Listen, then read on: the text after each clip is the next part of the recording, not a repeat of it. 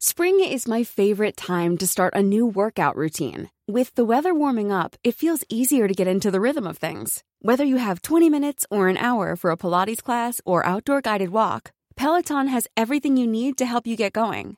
Get a head start on summer with Peloton at onepeloton.com. Garin, four others charged over Dengvaxia.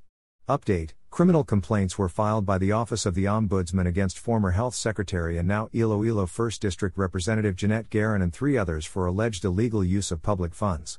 Garin, former Health Undersecretary Kenneth Hartigan Go, former Department of Health, DOE, Director Maria Joyce Ducusin and former Philippine Children's Medical Center Executive Director Julius Lecciones were charged before the Sandiganbayan for the purchase of Dengvaxia vaccine using the budget of the DOE's Expanded Program on Immunization, EPI.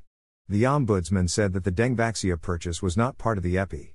Meanwhile, the Ombudsman filed a graft case against Garin, Hartigan Go, Ducusin, Lecciones and former DOE Undersecretary Gerardo Bayugo for realigning government funds to purchase the anti-dengue vaccine. Garin said the filing of the complaint will provide her the opportunity to finally put an end to the long-standing issue that apparently continues to haunt us. There are a lot of risks in advocating vaccine development that we, as doctors and vaccinologists, experience. It is part of the challenges that come with our calling to save lives, she said. Finally, we firmly believe in the principles of justice and due process which our legal system upholds.